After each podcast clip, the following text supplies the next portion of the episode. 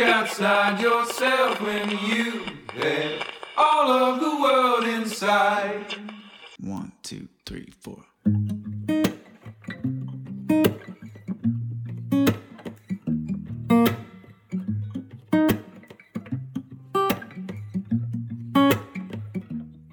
本をめぐって西へ東へ、えー2023年2月16日木曜日本とこラジオのお時間です、えーお相手は想定家の矢作多門とお愛の手役お岩永聡子さんですはい、こんにちは。こんにちはうん、なんかうん、また寒くない？京都これ 寒い。なんか昨日雪降ってたよ。よねそうそう、結構積もりましたようね。んなんかもう終わりかなと思いきや 油断してましうたね。ん、一昨日なんかちょっとみぞれが降ったりちっちゃいちょっと氷みたいなあの、うんうん。つぶつぶした氷っぽいのが降ったり、雪が降ったり。出た。う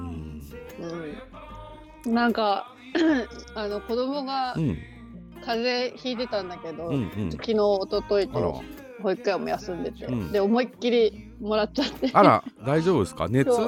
今日鼻？今日いや熱はねないんだけどすごい喉をやられてまして、あー。今日はちょっとおとなしめに 喉と。存在してます。鼻を、はい。じゃあ、はい。まうん。ああの無理ない範囲で。はい。やってください。今日オープニング何の話しようかなと思ってたんですけどね。うん。いやいろいろネタはいっぱいあるんだけどねうん。これを話しときたいっていうのがね怒りとともにありましてね。怒り。怒りととも怒り、はい。諦め悲しみ、うん。なんだろうな。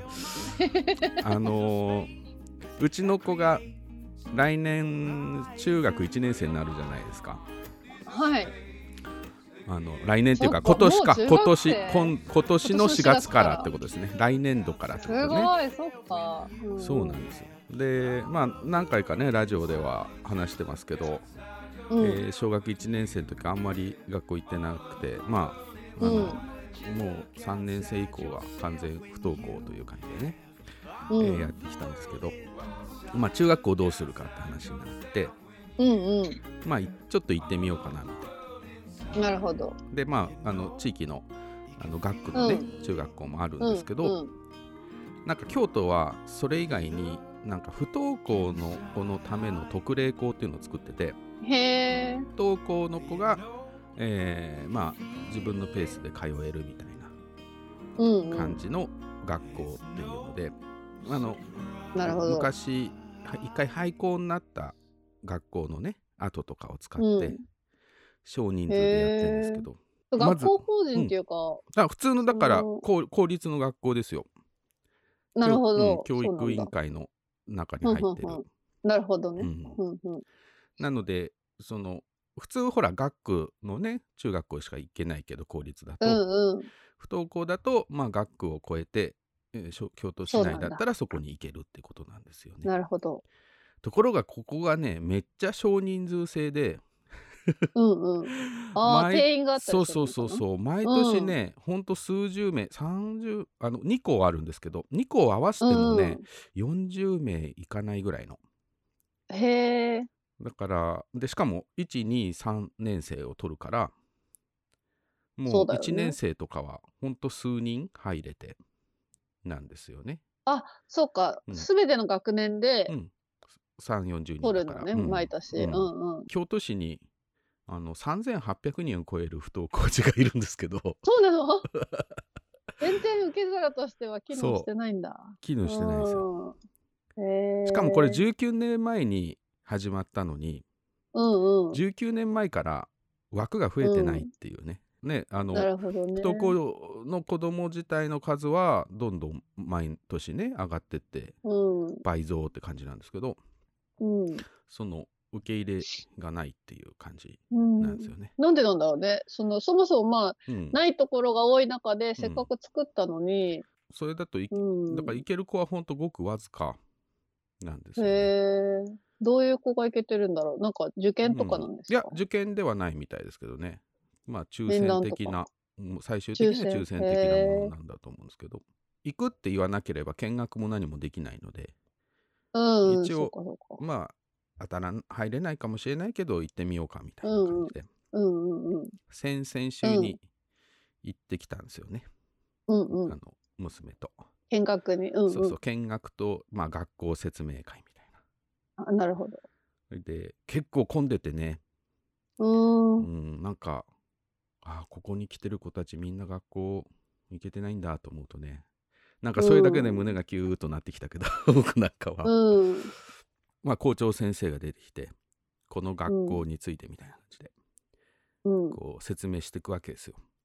うん。でなんかまあトークはとにかく自由な校風でみたいな 自由に皆さんがあのあの普通の学校と違って自由にねリラックスして、えー自分のペースで来てもらえるようなのを心がけてますとか言ってはい。で校則がね5つうん。しかありませんみたいうんうん 5, 5つもあるのと思ったんですけど逆にね。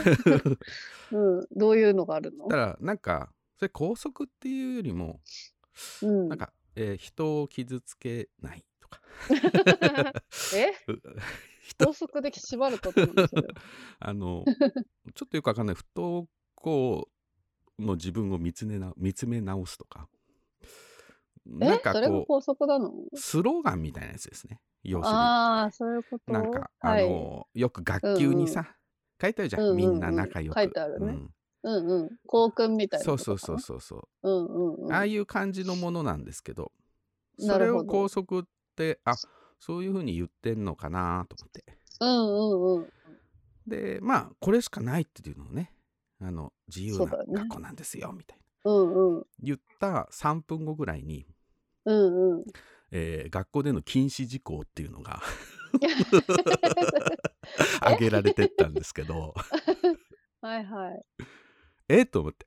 えっ、と、うんうん。髪型あの髪型ね、うん。えー毛を染めるダメ、えーワックスダメ。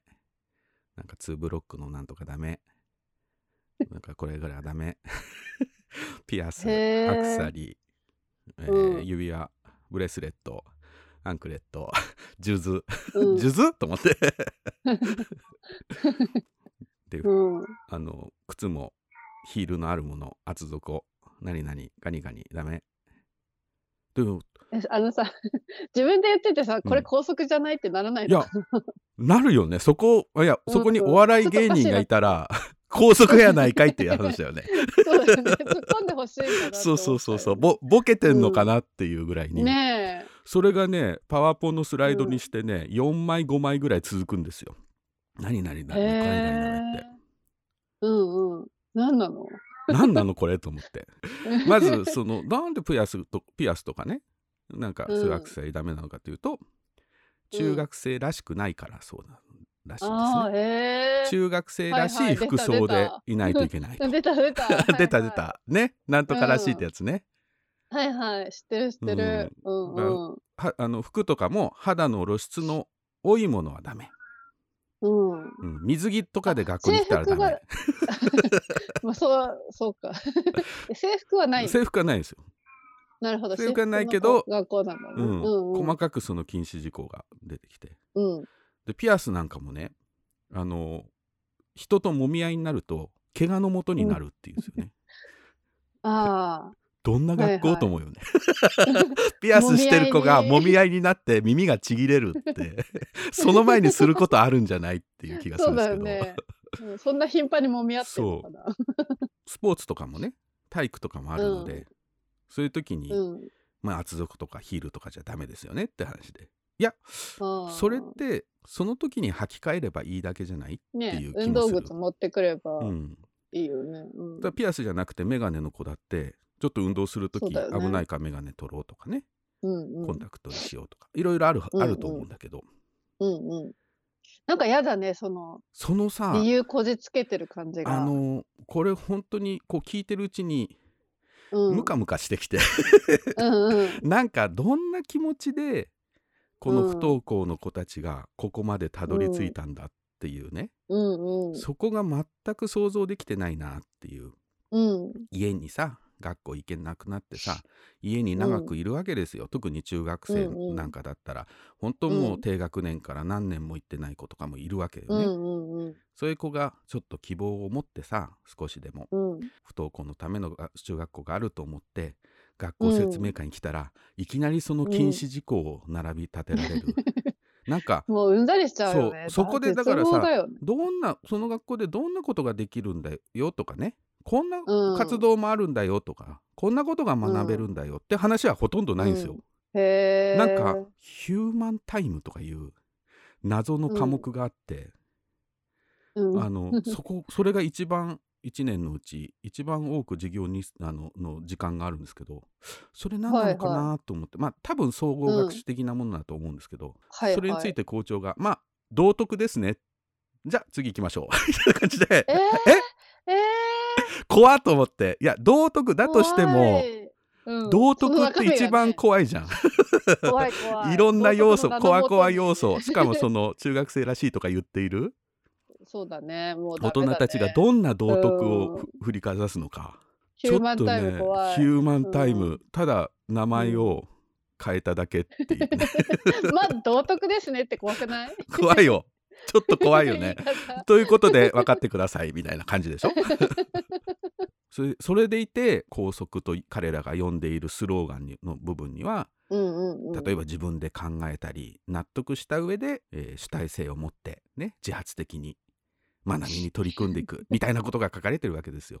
怖いよ。矛盾が多すぎて。でもうちょっと具合悪くなってきちゃって。もうこれ見学しなくて。そうそうそう。うんうん。帰ってもいいかなって。ああとはねこんなこと言ってた。あの皆さんね不登校だと学校来るのうん。慣れてないだろうから、すごく疲れますと、学校に来るのが。だから、うん。あのかといってね入ってすぐ辞められても困るので、うん。ちゃんとね覚悟を持ってきてくださいと。でエネルギーをね蓄えて来てくださいと。そういう万全の状態で学校に来てくださいっていうわけ。いやでもさ そのエネルギーってどこから来るのって言ったら、ね。ここの場所いて心地いいなとかここにいると みんなと遊べて楽しいなとかさ学べて面白いなとかさ、そういう場所の持ってるさ魅力で子供はまた行こうっていう気持ちになるわけじゃん。それを置いといてさ エネルギーを蓄えですよそんなさ充電器じゃないんだから本当だよね。本当だよね。機械かなんかだと思ってんのかっていうね。え、それさ、あの、うん、親子で見学してそうそうそうそうじゃあ、たあのその話聞いてたらタモンさんだけじゃないんだよね。そうだよ。結構、ね、子供たち、うん子供たちはもうね何も言わないから親も何も言わないしで質疑応答があるっていうから楽しみにしてたら、うんうん、なかうん。ななくなったんですよね。最初あるって言ったのに、うん、ちょっと今日はもう時間がないのでとか言って。で思わず教頭もう校長はいなかったけど、教頭にうん。僕その後詰め寄って「あれうん、何なんですか?」って。校則ってやつと禁止事項っていうのが別々になってたからあれダブルスタンダードじゃないですか、あっちの方が校則ですよね。そもそもなんか生徒会とかそういうので子どもたちが学校運営の自治にね加加わるようなこと声をこう組み上げていくようなことってあるんですか、って言ったらうんうん。あの不登校の子たちは学校に来ることが精一杯なのでそういうちょっと議論とかができないんですよみたいなできないんですよって。そうそう。まず来てもらうことが慣れ来て来てくれるってことに慣れてもらうことが先先なのでその生徒の声を聞くみたいな機会はほぼありませんって。たまにそういう、あの個人的にあの声を上げるかあの生徒もいるけどもそういう生徒会的なものはありませんなんだこれと思って。うん。僕のあの嫌いな学校の要素が 全部ここにあるじゃないかと思って。本当だこね。れなんかもう普通の公立のね学校うん。とそんな変わんないんじゃないかなっていう、何が違うんだろう、本当に。授業時間日数あのがああ、短いそういうシステム的なところがそう少し。そう普通千何時間やらなきゃい千何時うん。何百時間やらなきゃいけないところをその半分ぐらいに抑えてる。うん。っていうのも一つあるな。るほみたいど。あとまあ少人数であの丁寧うんにうんうんうんケアしますみたいなはいはいへえ。でもなんかさそのねまあ、場所がきっとないから人数増やせれないんだろうなと思ってさ、うんそしたら見うん学の時見たらさ1階が全部埋まってんですよ。でな,、うんうん。なんか1階何なあれ ?1 階教室ないなと思って2階から始まるんですよね。だからへえ1。階がね全部ね、万華鏡ミュージアムになってるんですよ。これあ、漫画教ミュージアムってあそこ？あそこあそこ。なん。かう、ん、あそこの上が学校なんだけど。あ、そうなんだ、知らなかったけど。なんかさそうか。万華鏡ミュージアムって日本中どこにでもあんじゃん。そのオルゴールミュージアムみたいな感じで。地方都市とかさ町おこしのさうんうんうん。一環でさなんかさとりあえずなんか箱根とか行って、うんあ行くとこないなあ万華鏡ミュージアムあったから行ってみようぐらいのもんじゃん。京都にいらないと思うんだよねあえてのね、あえてのそう漫画教ミュージアムで、も多分、うん。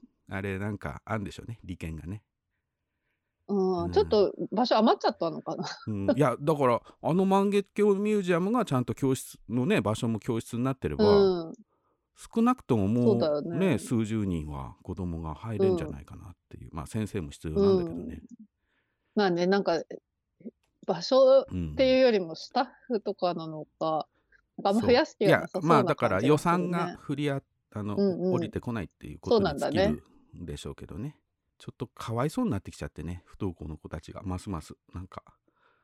行き場がなくなっちゃうよね。そんな風にさなんか言われてさ学校って行くもんなの、本と思って。本当にそこまで言われてそう。でもなんかやっぱり子供がみんな違うわけだしそしてうん。自分で考えて自分で選び取るってことがね大事だなってずっと思ってるけど、うなんかそれに逆行するような、うんううんんなんか物言いが多いなっていうのはねだまあおまあこの話落ちないんですけどね。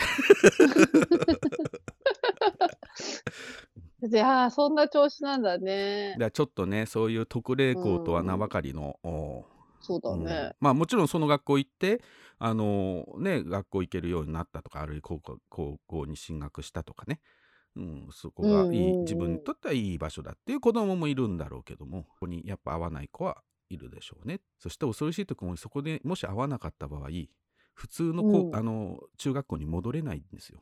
あ、そうなの？入り直せないんだ。一。方通行なの。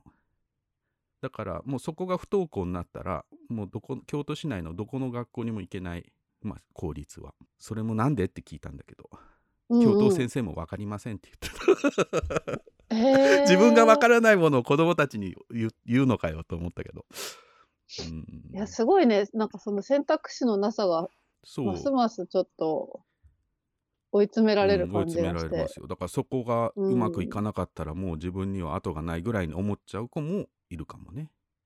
そうだよね。うんまあ今日のねゲストトークはそういう世界とは真逆の 広々とした心をお持ちの、はい。えーうんホロブックスうー平野紀美子さんにお話を、ははいいちょっと、えー事前収録ですでにお話は伺ってるんですけど、はいあの今、えーと世田谷生活工房というねところで、えーうん世田谷ママというね40年ぐらい前に、えーまあ、そういう活動サロンうん。場、うん。なんと言ったらいいんですか場ね場ですかね。うんうん。そのうん。まあもともと今日のね話の中にも出てきますけどもともとは、えー子ども文庫からね本当に平野さんの自宅を開放するところから始まって、それが、まあ、絵本の読み聞かせやああるいは雑貨屋さんとか、えーうんうん。ミニコミ誌、うんすすえーラジオまで。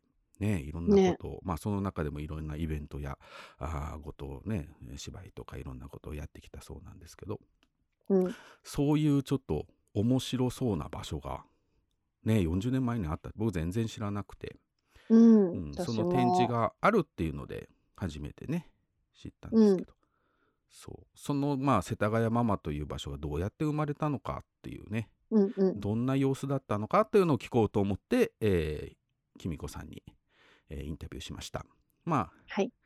えー最初と最後はずっと落語の話してるっていう。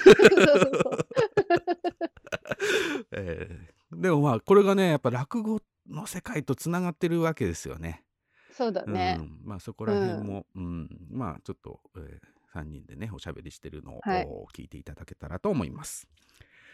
では最初の曲「えーザ・ラリーズ」で「Turn It Up」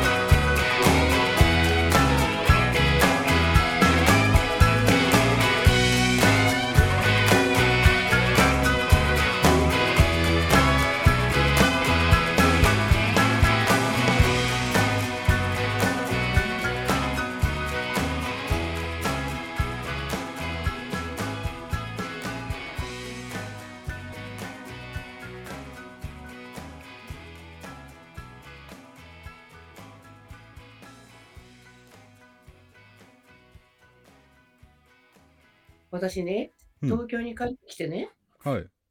2年弱なんですけど、はいはい。あの、8年ぐらい地方に行ってたんですよね。うん。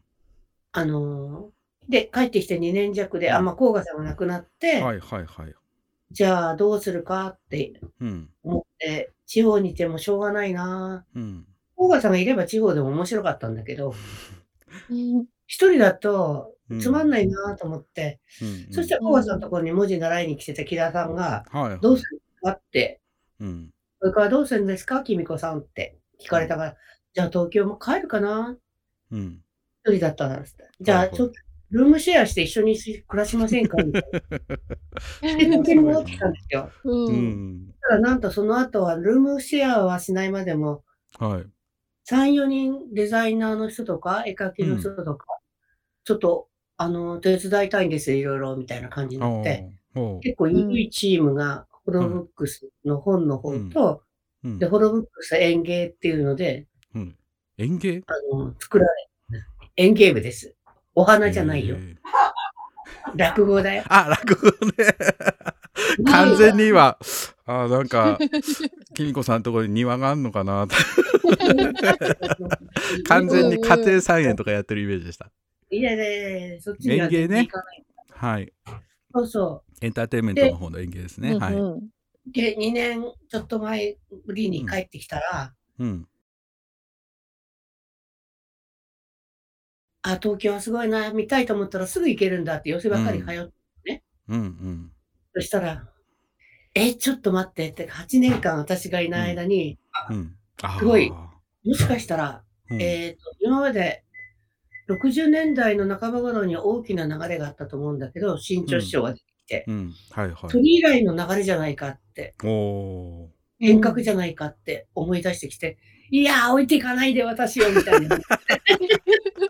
いやでも、8やったわみたいな年間確かにいなかったら、それこそ前座さんがね、2つ目とか真打ちになってたりみたいなことも。真打ちになってきたし、うん。それよりももうちょっと抜本的に、はい。前の8年間いても私自分で寄せやったりなんかしてたけど、うんそういう変わり方はなかったと思うんだよね。いたから分かんなかったじゃなかなくて、なかったと思うのね。どう変わってるんですか？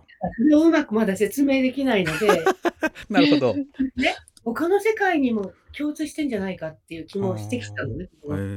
で、私はまた小さな寄せを石庭となってやってます。ちょこちょこちょこちょこ。あ、このことやろうとか。まあ、それいいですねみ。んな20代の終わりとか、うん。うん。あの30代とか、せいぜい40代。もうあの、私が知り合ってた師匠たちはもう、うん。もうすぐ国宝になるかもぐらいの感じの いや、そうですよね。だからもう、これは、全然私なんかお呼びじゃなくて、はい。っていうかそうです私もう面白くなくなっちゃったのね。うん気に入ってうん。うまいなぁとは思うんだけど、うん。で、その若い子たちが下手くそで、うん。まず 下手くそ。それで、なぜあなたが落語家にみたいな子たちがなってへて、ー。で男女が、あ、女の子が多くなって男女になってきた。と、確かに。それと、うん。なんていうのかな、みんなね、うん。うーん、デザイン性がうまい。ああ、自分の落語でその落語のデザデザイン性とか組み立て方が。ああ、うん落語はダメ。落語はダメ。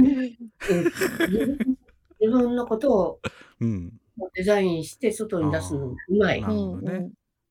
うん。そしてこれって、ああの、このマイナスで言ってんじゃなくて、私プラスで言ってるのね、今のところね。はいはいはいはい。これは落語界になかったと思う、私今まで。外から見ればね、うんあの、若い奴らが、いろいろ勝手にいろんなことやるな、俺たち知らなかったことを、みたいなあ感じでいると思うのよね。批判、あのいはい。、大師匠たちにとってみれば批判もあったかもしれないけど、うん大体みんな機嫌がいい、大師匠たちもそれ見て。へで、今え。今、私8年間で、これね、うん私は本の世界では突っ込めないんだけど、この世界では突っ込んでいける。いや、もうね今度世界を突っ込んでってくださいよ 本の世界は。だってものすごい気候になっちゃってるから、ああそこはまだまだ人間が生で行った人がこう生で聞いてて、うん、あまあそうねこ。れがいいなって言える場所だから、うん。好き放題言える。そう。ま大好き、送りますみたいに言えるところだから、うんあーまだそういうところ残ってて嬉しいけど、うんこの変化は何だろうなって。うんうん。じゃあ結構楽しいですね東京行ってもえ私どこ行っても楽しいですよ。いやそうだけども。でもなんかほら思いもよらぬ。まあそうね寄せにまた行けるとかそういう芸のあったとは能がないとや思うけどっぱりね、芸能がないとやっぱこの世はつまんないってもつくづく思っそうね。てね、呼ばれてね、うん。あ、こういうふうに言ってあれなんですけど、呼ばれてホールでやる落語っていうのは、あんまし面白くないんですよね。うん。やっぱり10分か15分でみんなで競い合って寄せやってるって場面うに、ん。あー。体を沈めて3、4時間いるっていうのが、うん。なんとも言え寄せのね。ず、2700円ぐらいで。はいはいはい。うんうん。だからこれは、この娯楽はもうなくしてはいけない。うん。うん。なんかね独演会だとちょっとお金も払ってるしある時間集中して聞かなきゃってなんかうんちょっと気い。負いがありますけどね。うん、そうじゃないのんなんかねうん。のんびり始まって 途中寝たりして変なやつもいたり、うん。師匠がよく亡くなる、ちょっと何年か前までは寄せでね、うん。ここへ来て、なんかこう、メモなんかしたりしちゃってるお客様いますけど、うん。そういうのはやめましょう。ここあの勉強したり考えたりする場所じゃないからなんてね、もう前言ってたけど、本当そう思います、ね。もっと気楽これにね。長い前置きでごめん。うん。これをいつかね、あの、うんタモさんと話して、うん。話したいなと思ってたの、女性について。いやいやいやいや僕も気になる。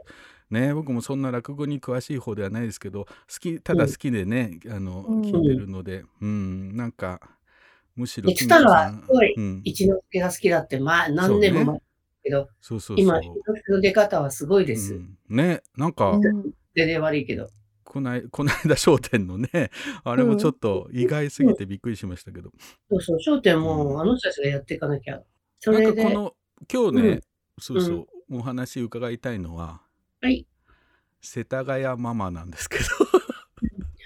あれもね、私はね、まま一番初めって言えば一番初めに活動した、はいあの、よその人たちと活動した一番初めのものなんですよ。そうなんですか、41、2からだから。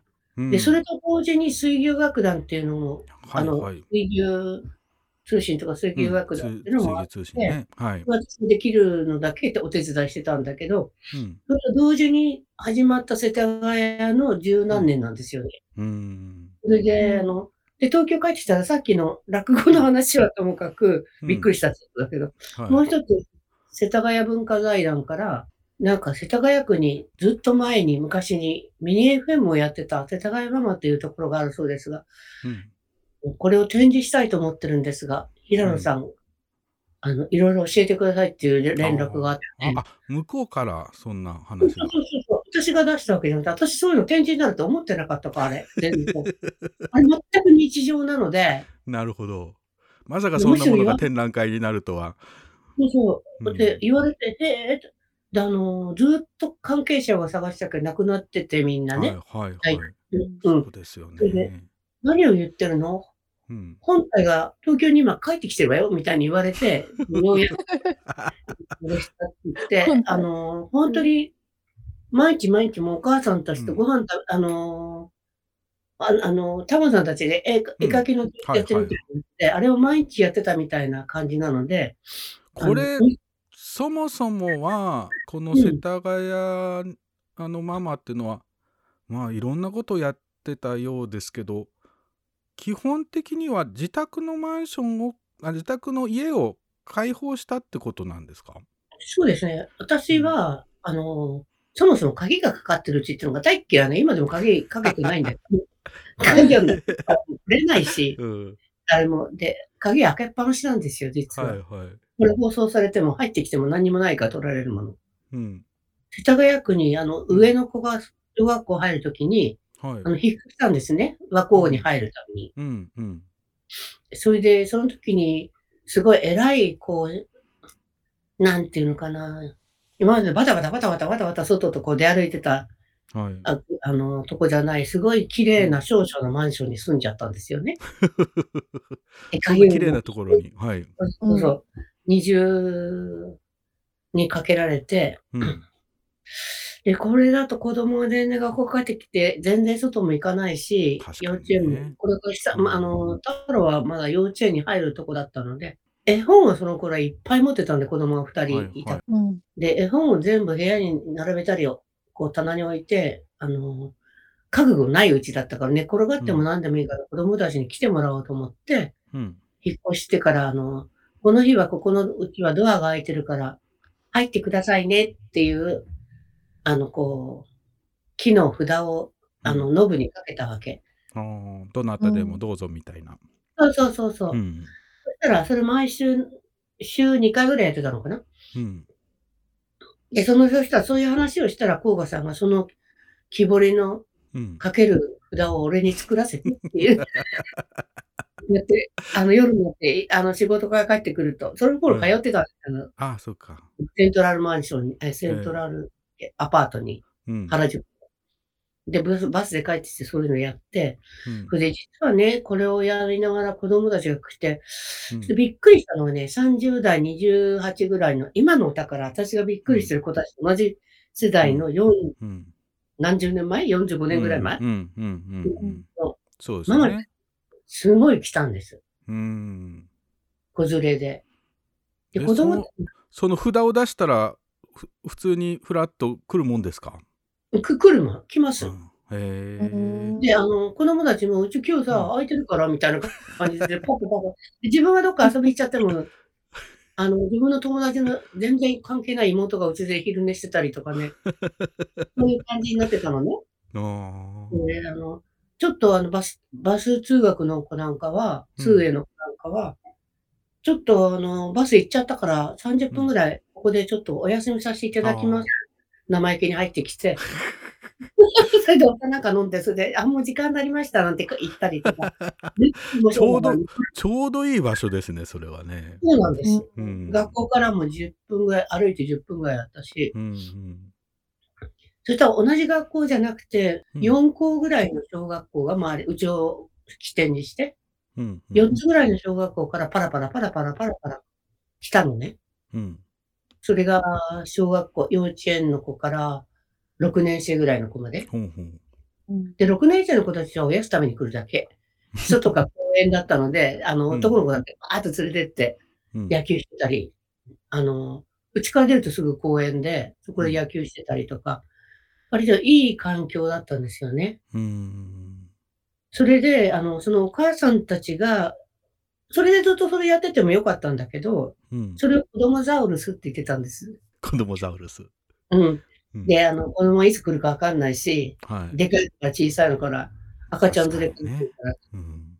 そしたらその子供ザウルスっていうロゴを作らせてくれっつって、うん。まだ書き文字やってる前、あ、そうですか。やってない前。手元の資料を見ると1979年に子供ザウルスが始まったって書いてあるので僕生まれる1年ぐらい前っていう僕らは、まだ生まれてないの僕は。本当ですね。すごいですね。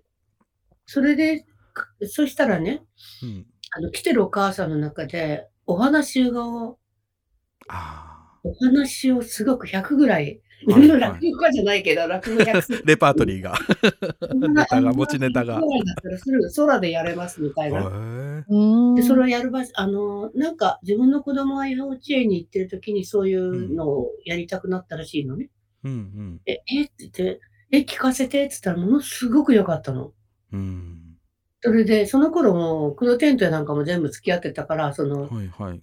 もうそれの劇場の若いあの人たちなんかが遊びに来たりとかもしてたんだけど、いやう、ん。すごい、やっぱお母さんがやるっていうのはすごくいいなって私は思って、その人が大橋正子っていう人なんだけど、その人が大橋さんなんですね。そう。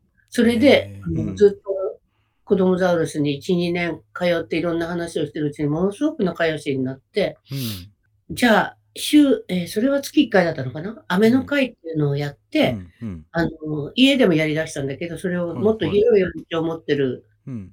空き家を持ってる人に言って、子供たち集めてずーっと裏道遠足で行って、はい。そこで、あの、その大橋さんの話を聞いたり、うん。歌劇団がへ来て劇をやったりとか、うんうん。私がクイズを出したりとか、そういうね、1, うん。時間弱の会をやってたわけ。へえ。一回。それが雨の会っていうのね。うん。で、それもロゴ書け、書かしてくれって言って。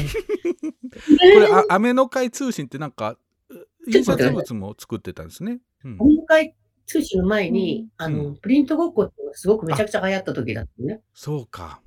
それでみんなに配るのに、はがき、うん。はがきで出すんじゃなくて、手渡しで渡してたけど、子供、次これだからはいね。うんうん。それをやるのにさ、私は汚い、あうの、ん字でこうやって書いてたら、そんなの渡すのかわ、恥ずかしいって言われて、そうしたらもう凝っちゃって、凝っちゃって、凝っちゃって、何色入りとかね、やって、その、通信を50枚ぐらい、あの60枚ぐらいだけど、こう、パッタンパッタンって、はいはいはい。えっと、世界堂かなんかで、はがき台に切った紙をもう買ってきて、うん。それもものすごく面白かったやってましたうね。ん。プリンコ、プリントごっこね。で、それはだから残ってないんですよ。今、あの、残ってあるのは展示4枚ぐらいしてあるけど、あみんなに配っちゃったもんだかあ。ら、そうか。うんうん。でも、こって全部あの、私が、あ、今度はあのう、ん。雨が降ってるから、こうこうこうこうで、こういうお話しますねって書くと、それをそのまま書き文字でやって、パタンってうん。やって作ってなでそういうの。世田谷文化課、文化財団のそのギャラリーのキュレーターの人は、えミニ FM、ミニ FM って思ってたんだけど、うん。その前に、それだけいろんなお話がありますよ。うんうん。映画確かにね。にそれは知らなかったので、うん。なるほど、と思って、それでようやく、そのお会いした人が一箇所に決めて、自分の家が、の前に物置があるから、うん。そこに、そのなんかを作って、そこで集まるようにしたい。そうすると、うん昔だからおばあちゃんたちもいるしね、自分のところに。あ、そうですよね。家族じゃないから。うん。そうすると、ちょっと10歩さ先に、10歩歩いてそこに来れるから、なるほどね、そう、それがいいかも。うん。それは、あの、材木置き場の物置だったのね。へえ。以上2つぐらい。ちょっと改改装してというか。改装してこて、を言ったら、うん。今度は、あの、建築家の人とか、あの、柳生さんとか、うん。水牛学でも、ですよね。あの、みんな見源に、一郎さんが、ね、そうそうそう関わって。うんそうでみんな見に来ちゃって、で、そこで、えらいことになっちゃった。みんな見に来ちゃって、その、あの、石山治さんは、その、はいそこの物置、ガラクタ、えっ、と、バラックの物置に、このすごい派手な窓枠を作ってくれて、はめ込んでくれ。なんかね、これがすごく写真で見ると印象的ですね。ピンクと黄色の不思議な形の、窓。あうん。の世田谷のすごく静かなはい。ところにすごくできできたんだけど、それはそれですごく面白かったね。うん。その時に、小川さんっていう方が、うん。200メートル範囲に響くミニ FM の、うん。あの、自由ラジオっていうのを、なんか、その時大学で、大学でそういうことやったのかな？よくわかんないけど、だってそれを実験したい。うんうんあの、えその人は？どど自由ラジオあ、これが自由自由ラジオだっていう証明者の最後の本があるけど、それです。はいはいはい。ああ、その中に出てね、ますね。はいはい。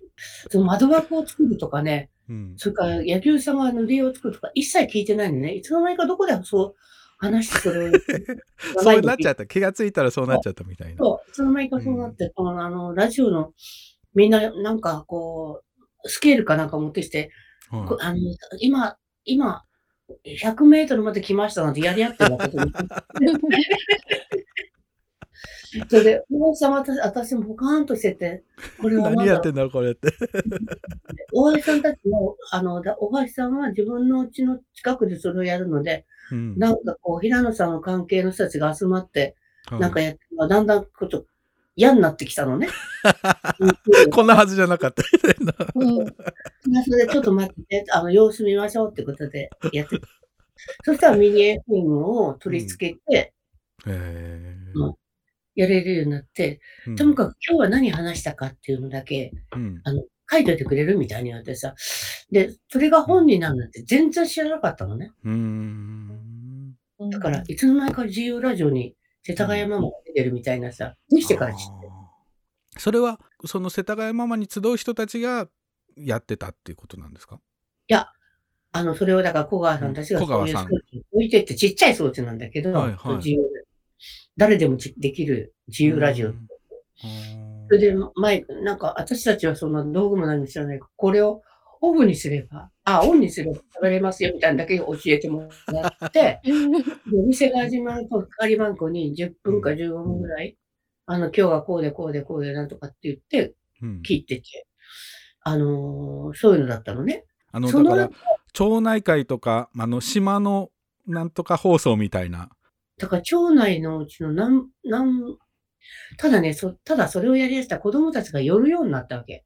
ああそうか。うん小学校、あの、その今まで集まってた、その、うん。なんか、好意的に集まった人たちじゃない、うん。学校帰りとか、うん。そういう人たちがパラパラパラパラなんか面白いじゃない？変なとこができて。うんうんそしたら、その、お前さんはその集まった子たちに対して、うん。あの、インタビューしたりとか、ああ。の子供に。そうそうそう。それから、自分のお話を今日、あし来週のこの日は、あの、マイクを持ってみんなと前でやるからね、みたいなのをやって、うん。それがほ逆に放送されたりとかっていうのをやってて、ただそれをロロゴハウスに変えたのね、おお金を借りてちゃんとしたお店にしよう。うん。うん。で、その時にその機械を外へ出してるうちに水浸しになってダメにしちゃった そんなオチ。のなんだけど、それまででも結構長い間、いやそれ夢のような話ですねラジオ好きにしてみたら。そうそうそう、長い間っていうか、何年かだけどね、うん。やってたみたいで、私はその頃もう、正常の奥の方に引っ越しちゃったんで、うん。3番目の子が生まれるので、ああそうか。もうその時にはいないんですね。月に2回ぐらいうん行ってたぐらいになっちゃったんで、うん。行けなくてね。うん。うんでも、彼女はそのロゴハウスを借りて、その、バラックに付け足して、その、まあ、店みたいにして、はい。あ。の、ちょうど流行ってたあの無農薬の野菜を売るお店。で、それの先駆けだったと思うんだけど、うん。そしたら今度大人の人たちがものすごく来るようになったから、そのお客。うん。うん。電車で来るようになって、うん。それで野菜って残るからもったいないから、うん。ランチっていうのをやりだしたらみんなそれを食べると美しくなるってならないよと思うんだけど。で、そこまでラジオが残ってれば、すごい面白かったんだけど、うんあってまでやらなかったのよね。雨でね。雨で濡れちゃったから。で、この間この展示をやるときに、その音源一個でも残ってませんかって言ったら、もう全部外出してに濡れちゃったみたいで、あーあでも一応録音し当時録音してたものもあるにはあったんですか？それもわかんない。もう彼女は亡くなっちゃったんで、それでそっか。そんな感じだったんだけど。でもそういうことをやってたって。うんだから言葉で、あの、今日はこうですよ。今日は、あの、水泳楽団の、あの、カセットかけますね、みたいなのまで残ってるわけ、言葉としては。あそうか記録はしてたからね。そうそうそう。うんそれはそれで面白い。え、そんなのどこにの、どこに載ってたの？って私が帰ってきて聞いたら、うんあのもう全部用意してあって、ほただそのつながりが全然わかんなかったみたいで、ういやそうですよね。うん。うん突然ミニラ FM なんかに行けるわけないなと思って。そうですよね。うんね。うんそれでまあかなり、あの、結構人気のお店になってたんだけど、うん病気になっちゃったんだけど、もうにうん20年近く前ね。あそうですか。でもなんか、この間全部、どういうふうにやりますかってこういうふうにやったらいい、こういうふうにやったらいいってて、ラジオが残ってればよかったな、音だけ残ってればよかったなって、うんあの、ユレーターの人は言ってたんですけど、うんあの、すごくよく調べてくれて、私よりよく知ってるじゃないみたいな感じで、うんうんこれが展示になったんだと思って。んでもね、今日はね、その、亡くなった大橋さんの娘たちが二う人んうん見に来たんですよ、この間の日曜日。そうなんだ。うん。もう子供連れでね、はいもうみんなはいはいあ50そうだとか。よね。そういう年ですよね。そう。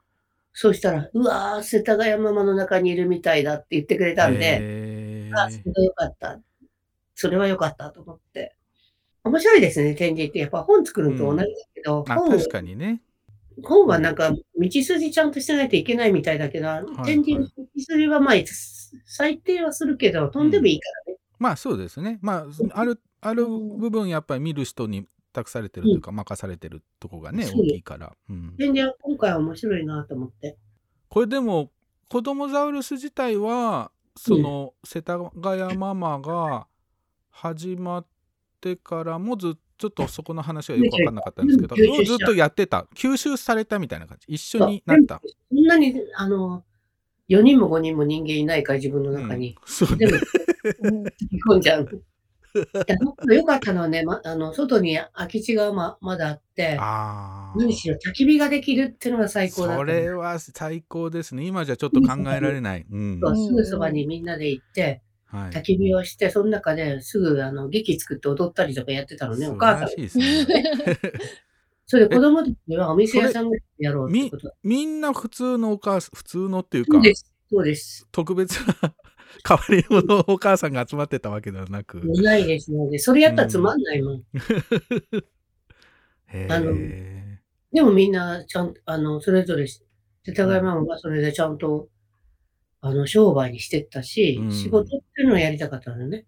うん。どっかに、あの、パートに行くとかそうじゃなくて、うちにいながらやれる仕事っていうのをやりたかったのね、あの人はなるほど自分を出せる。あうんだからどっかに勤めないと、今だとリクルートしないと、パートにも行けないっていうんじゃなくて、ああはいはい、自分がはい考えたことで仕事にしていけんじゃない。まっていうのをあ、じ自分で自分の仕事を作ってるようなもんですもんね。そうです。うん。で、ガリ版の話は、うん。この会通信は私があんまりお母さんが来るので、お母さんたちが何か言いたいことがあるだろうと思って、もうガリ切りがめちゃくちゃ好きな人がいて、それであのガリ版で切ってもらって、表紙をもう、今でも続いてるんだけど、うん。表紙は、あのーこの人の絵がいいなっていうのを頼んで、うん。あの、ガリ版で切ってもらって、うん。あの、お母さんたちにくら頼んだんだけど、その世田谷ママになってからしばらくあったけど、それを、そのままそのガリ版の好きな田上さんっていう人が、はい、アメ、アメの会じゃなくて、アメ通信っていうので、今でもやってるの。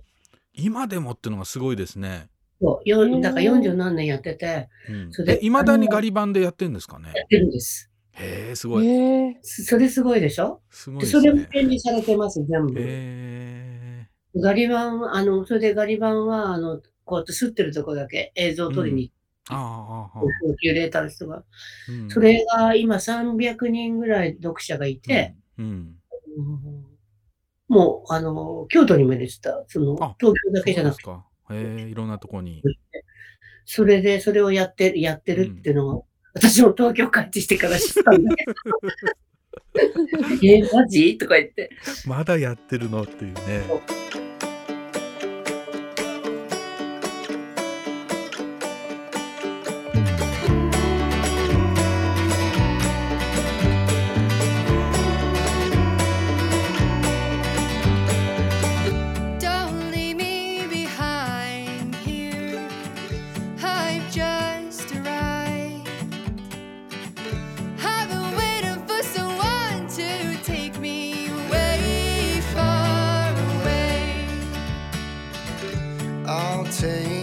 Time, dear, just to keep you around here. Know what they say, you can't keep the clouds away,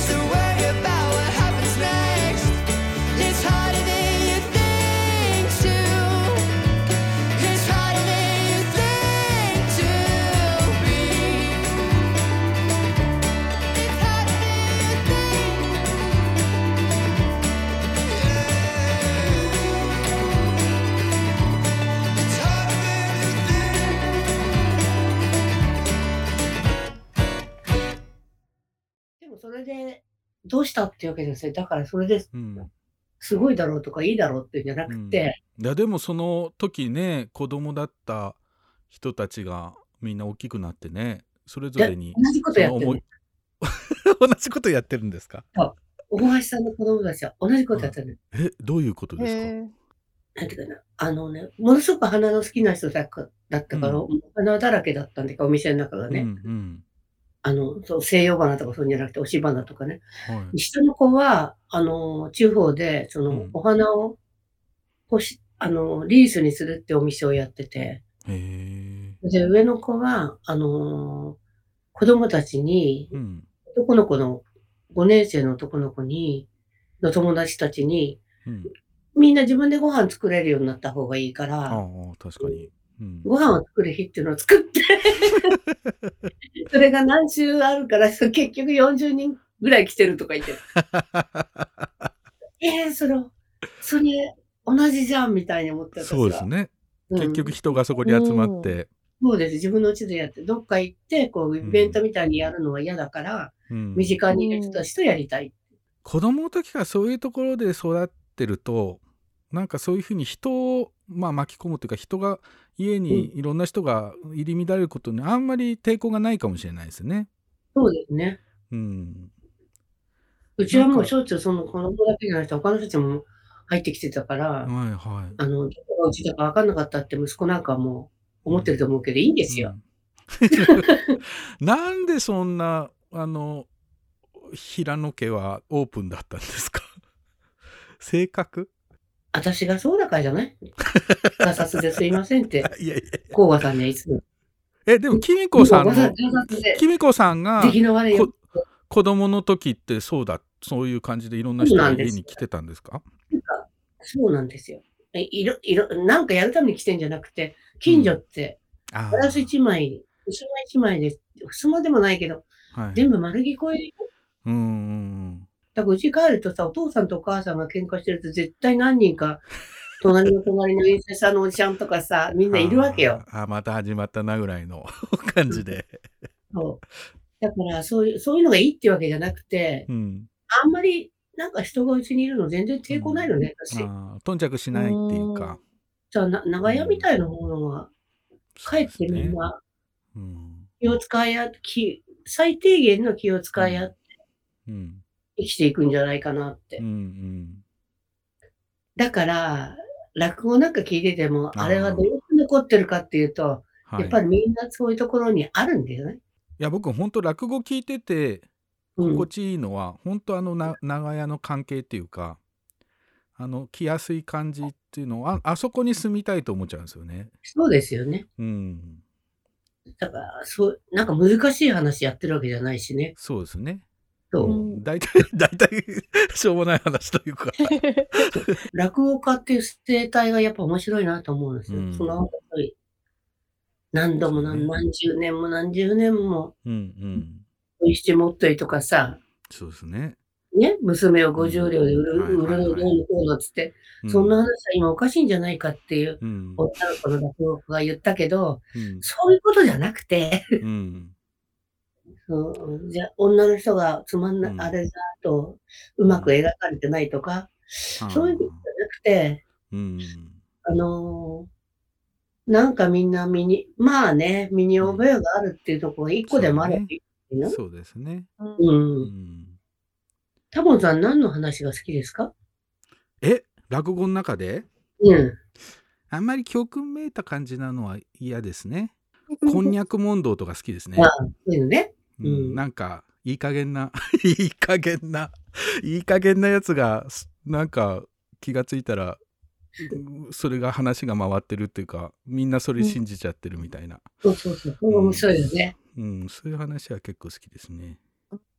これ、い夢の話、いあのね、うん、も文字でくくってみたら面白いだろうと思って考えてみたのね、話を。はいはいはい。夢っていうふうに出してみて、うん夢って助動にする別にして、うん夢にまつわる話って結構いっぱいああって。りますよね。うんうんうんとかうちのうちの子供たちあの天狗さばきがすごい好きで、好きだよね、あれ。うんあれなんかほんと口頭向けな話なんですけどねしかも夢夢で終わるようなね。そう。うん。そうああいうのがやっぱ子供好きなんだなと思って、うん、絶対そう。うん。今度は子供向けのやりに行くんだけど、天狗さばきやろうと思ってる。ああいうふうに思え、思えたらすごくいいよね、子供が。そうですね。何か物事をさ、うん。頭山もいいけど、あそう頭山もいいね。頭山も好きだな確かに。その口頭向けとかも、はいはい誰が考えたんだかわからないけど、うんうんこんな感じ学校の先生がねちょっとよくわかりませんっていうような話の方がいいですね。それで正解ないからね、別に。そうですよね。正解が何なんだろうとか考えないでほしい。本当に正解なんかないんだからと思って生きてほしいと思うから。そうですね。本当にそのね世田谷ママやその子供うんこのね活動がまあ落語みたいって言われるとすごいよくわかりますね想像つきますね。でうん、それでやってるうちに、ま、あ、うん今度の展示やってるうちに、だから逆に落語の方のちっちゃい会をうん脇ではやってたんで、うん、あんた今度子供たち100人ぐらい来るやつをこのイベントとしてやらねって やるんですよ、4月に。はいはいはい。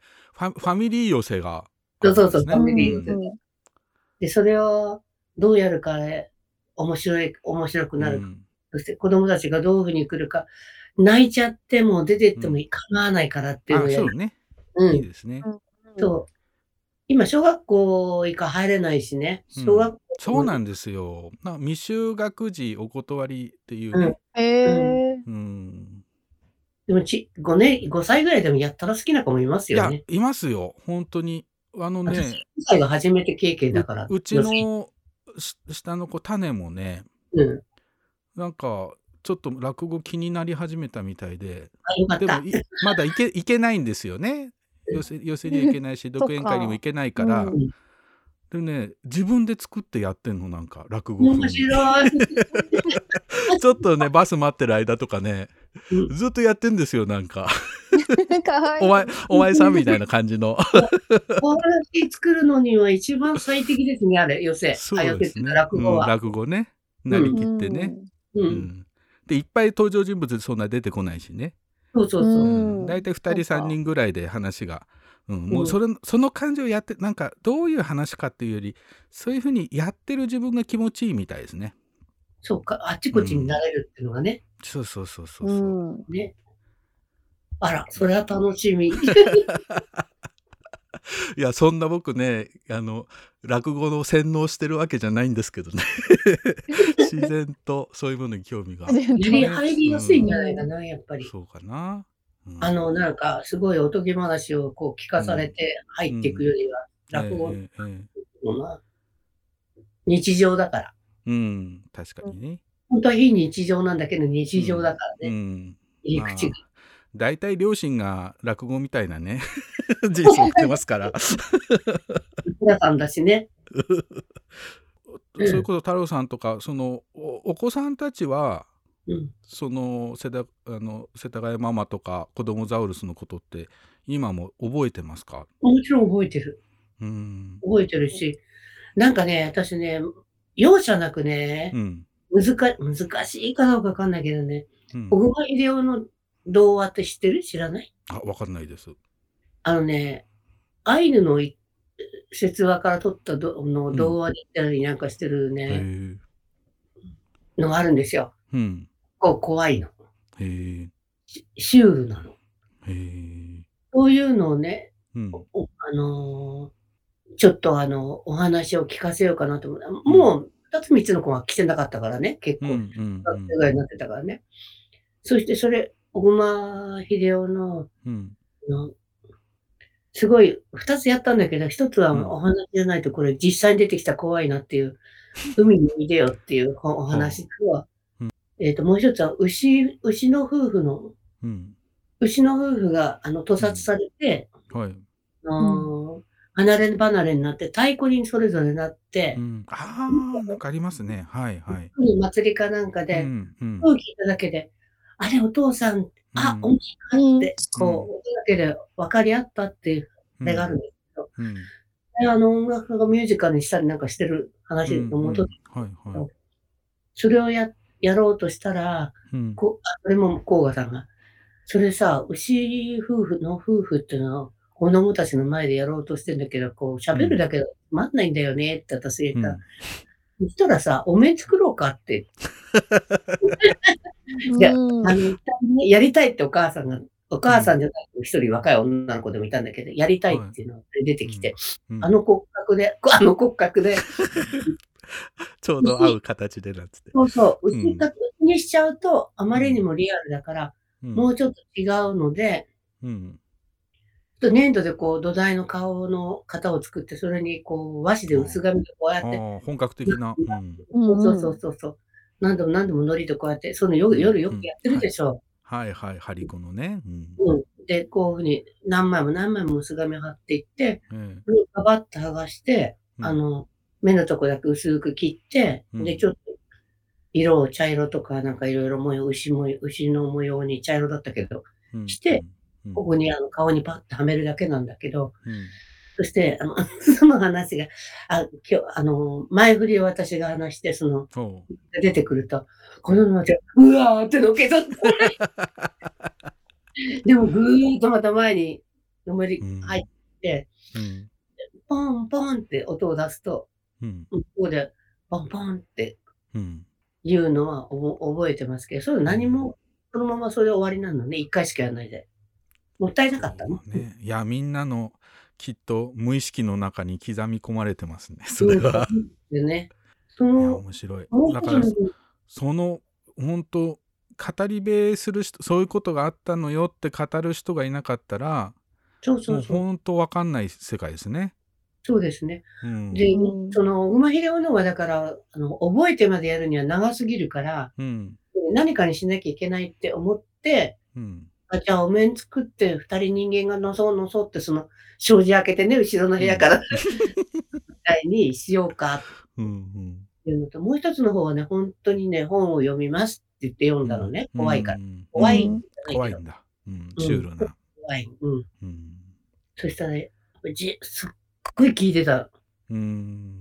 聞いてて、それは、あの、結構な、3年ぐらい後に、それがあれが怖かったって太郎は言ってた。トラウマ残物語。うんそんな感じ。だから、そういうの覚えてることはみんな覚えてるし、なんか、ああやってみんな人が来て楽しんで子供たちがわーわーわーわー走り抜けてたからね。うん。それはそれで楽しかったかどうかも考えなかった。自分の子供がどうかっていうの私は。うん。もう、その渦中にいるときはそれどころじゃないでしょうね。そう。で、やたらなんかおやつを欲しがる子には自分で作りなさい、作りましょうって言って、どうにか作ったり、そういうふうに。やってたけど、いるもんね。必ずうんお腹すいたとか何か食べたいとか言い出す子がね。言う言います。うん。うん。そんなにまで、そんそういうのにまでおにぎり作って待っててあげるとか、うんそんなややらないの、私できないから、自分でやってと。持ってきてとか。うん。で。子供たちとそういう風にやってて面白かったのは、子供たちはみんな一人ずつ違うなってことが本当にわかるから。そうですね。うん。で、もう絶対寝っ転がってしか、そういうのに参加しない子がいるし、なってないし、それ3、4名いますからね。絶対寝っ転がってしかそこにの間にいない家では多分そういうことしたら怒られるの。お親来ないから、来ないから。うんそうか。うん。寝っ転がって、もう、うん。で、それで聞いてないかって言うとすごい聞いてんだよね。うん。いや、そうなんだよね。で、全然い一回も怒るってことはもう面倒、面倒だからしなかったから。なんかこう、うちなんかでも映画をね、子供たちと見るみたいなのやったりすると、まあそんなみんなおとなしく見てなくて、なんかゴロゴロしたり、かくれんぼし始めたりするんだけど、あれ、かくれんぼしながら聞いてんですよね。聞いてんですね。うん。今だったらスマホを見ながら聞いてるかもしれないね。それ困りますって言われるかもしれないけそうそうそう。子供って何かやりながら何かを聞いたり、ね、見たりって、うん案外得意ですね。大人より得意かもしれないと思う時がある。うんうんでもあれを見たあの、今子供たちの子育て中の人が、はい。え、こういうのやりたいとか言ってるけど、いどっかで頼んでなくて自分たちでやればってう。ん。下手でも、下手っていうか、うんうまくいかなくてもいい。ね、言ってもどちらでもいいから。うん。わかんないけど、私には。今忙しすぎちゃって、皆さん。そうね。あとやっぱそのカオスな状態にあんまり慣れてないかもね、今の人は。うん。あ、そう？ん、わーっといろんなものがいやうちなんかでうそれこそう近頃やらないけど小さい時あのうちのね子がもっと小さい時にうん。誕生日会とかやってもう外国人も日本人も入り乱れて、うんうん。もうなんか上も下もなくガチャガチャやってみんなやっぱね、あのお他の子供のお母さんびっくりするんですよ。ううんうん。なこれこんなんでいいんですか？誕生日会とか言って なんかいいんですよ。そうそうそう。もういつ始まるともなく、いつ終わるともなく、誰が何を食べてるのかもよくわかんないまま終わっていくっていう参加。しただけでもよかったね。そうそうそうあってたねそう。でもねやっぱり今の多分結構若いお母さんとかは、こういう集まりはこういうものって頭があるから、うん。なんかね、お行儀よくしなきゃいけないとか、うん。うん、なんかこうねちゃんとご飯を食べるときは みんなでおとなしく 席についてみたいなね、うん、そうか。なるんでしょうね。でも、あ、あ、そういう人が集まるとこはアクションでもあってほしいですよね。日常の時よりアクション、うん悪いところ、アクション。寄せはアクショう。うんん、あアクションっあ、ていうのアクうんうんアクションっていう言い方してたと思うけど、アクションっていうものがなくなってると思う。アクションは本当に悪いとこしか、ルフィみたいなのしか出てこないようなところしかアクションって言わなくて、うんふ日常の中にアクションっていうところあった方がいいと思うんですね。うん、あ悪いところね。そうん、確かに。悪いとこそれはそうですね。悪いところ、悪い遊びね。う。そうおあの親が悪いやところ、悪い遊びやってれば、子供は全然安心だと思うけど。確かにね。てか、子育ての話してくださいっていうのもめちゃくちゃ嫌なんだ、私。本当に嫌なのね。うん悪いところにさ悪い 悪い話しちゃいたくなる。参考になりましたみたいにしか言われると、もうめちゃくちゃ嫌なのね。いやでも本当に子育てって まあ答えがないものでもあるしうん。その人はそれでうまくいったかもしれないけど他の人はどうかわかんないし子供もみんな違うからね。そう相方もあるしね。そうねそうですよね。うちなんてすごい面白がっちゃう相方だったからいいけど、ファンの用もしてないとかって怒る人だったら困るしいね。やそりゃそうですよ。ううんねうんほとんどしてなかったし。もう、いっぱい過ぎちゃって人が。うん世田谷ママの方のイベントはこの後エンディングでもあの紹介しますので今度4月あ4月に講談もあるんですね。講談もあります。講談と落語の会っていうのもあるし。うん、講談と落語で、それを女の子たちのずっとこうやっていくのがあって、うん。その若い男の子たちのは、はい。あの、もう真打ちになった人もいるけど、うん。これがまた面白いグループを作ろうと思ってるんですね。へー。それで何ができるかっていうのまだ話してないので。結局だってきみこさんのこ、まあ、子供とかそれより若い人もいるわけですもんね。世代的に言全然若いです、今。うん、あの演者は。そうですよね。子供は好きにやればってうん。みんな言ってくれてます。楽しみがあっていいねって。うん。いやそりゃそうです、うん。あの佐々木佐々木美久さんね。ほんとこラジオでおなじみの佐々佐々木美久さんのワークショップとかもあるようですねあの、お面っていうのを、だかうんらさっき言ってた、ううん。そう。うんうん。あれに、あの、佐々木美久さんをどんどん追い込もうと思って。追い込もう、ワークショップは、うん。えっ、と、紙でこうやってね、子供たはいちで作る。はいはい、実はねって言って、うん。本当にあの、ぶあのーこれ被るとすごいよってお面をさ、あのお面あの僕もよく佐々木美久さんとお面の話するんだけどあ、お本当に？面って面白いですよねあのね、被っただけでね、その人じゃなくなっちゃう。うん。仮面何でも慣れちゃう、うん、やるなっての？は、私はそれだと思う。うんうん。あの、あの、本当に目隠しただけで違う人になるっていう。はいはい。本当に薄皮でこうやって作っていくと、うん。もう肌、肌色まで出てくるので、うん。なんかあれをね、佐々木美久さんのめり込ませて、お面をしたその何かと落語のコラボをいつかやろうと思ってるんですよ。な。るほど、うん。本当は野ざらしでやろうと思ってたんだけど、うん、あのー、野ざらしってわかる？コツをつ、コツ釣り。野ざらし？うん、外で釣ったら、あのーシャレ神戸が出てきたから、それに供養してやったら、夜トントンあとはいはいはい、うん、美しい娘さんが訪ねてきたっていう、うん。うん。それをお面でやろうかなって、いつか。だそれのめり込ませて、この、たびたび落語も聞きに来てくれて、ーうんささんさ、落語の漫画作んない？とか言うとね、何でもやりますよ、みたいな。いや楽しそうだな、で漫画に向いてますね。そうね。うんうん。あの人すごい器用だからうん。佐々木さんは、ミクさんは。何でもできるだろうねでもあんまりチャランポランになっちゃうと悪いからさ、絶対にできるようにしてあげないと悪いから。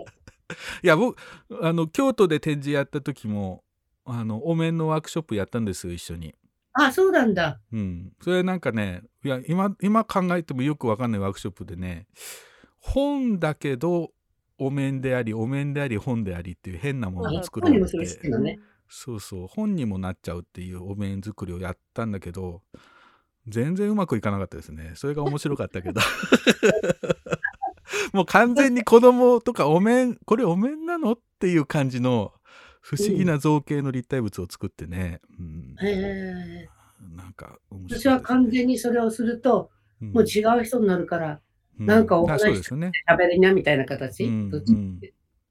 いや演技でも実際あの普段ねあんまり喋んない子とか、うんそれこそ場面監目の子とかねなんかでも、お面渡すとね喋ったりねそれこそぬいぐるみ渡すと喋ったりするんですよね。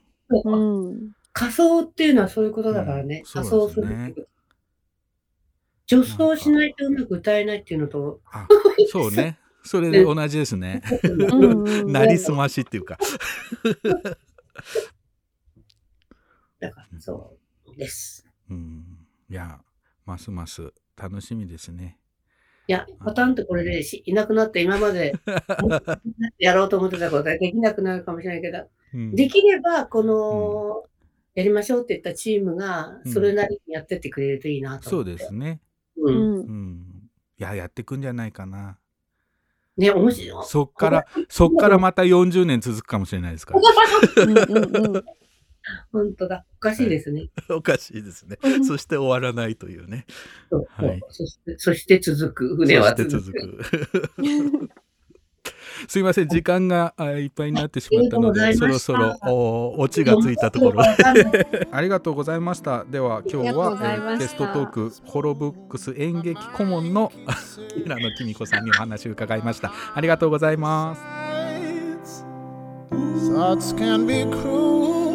they're not mine to own. The space unravels when you let go. What's yours, it in mine. That energy goes today. The feather in the fire will blow it home your way.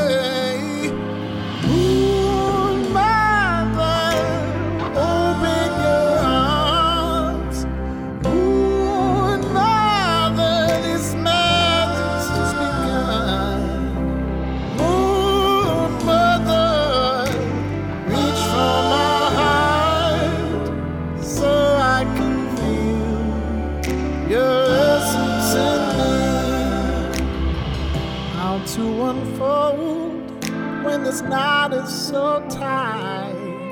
Each step is chosen to reveal the light. Days left wondering, am I back here again? The shadow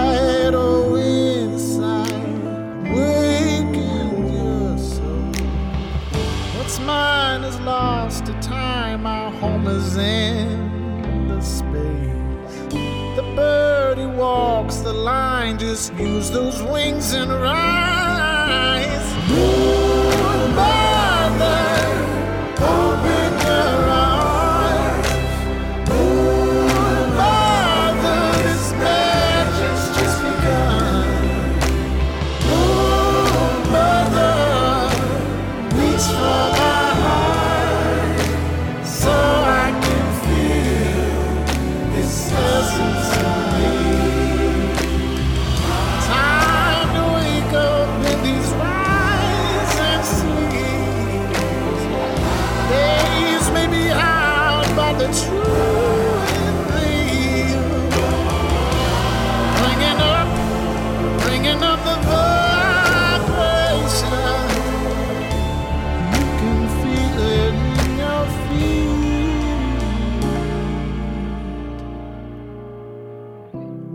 There hold in the light of this moon?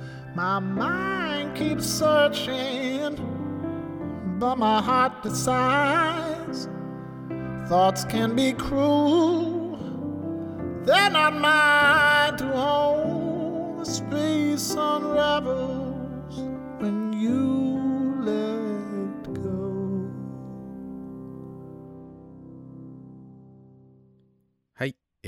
送りした曲はサンリバーで Above the Clouds そして、えーリチャード・ファレルゼファー・ゴールドでムーン・リバーでしたということでエンディングはい。いやなんかもうきみこさんのさ話っぷりがちょっと落語っぽいよね、すごい、確かに。なんかやっぱ江戸っ子っていうか、うんうんうんうん。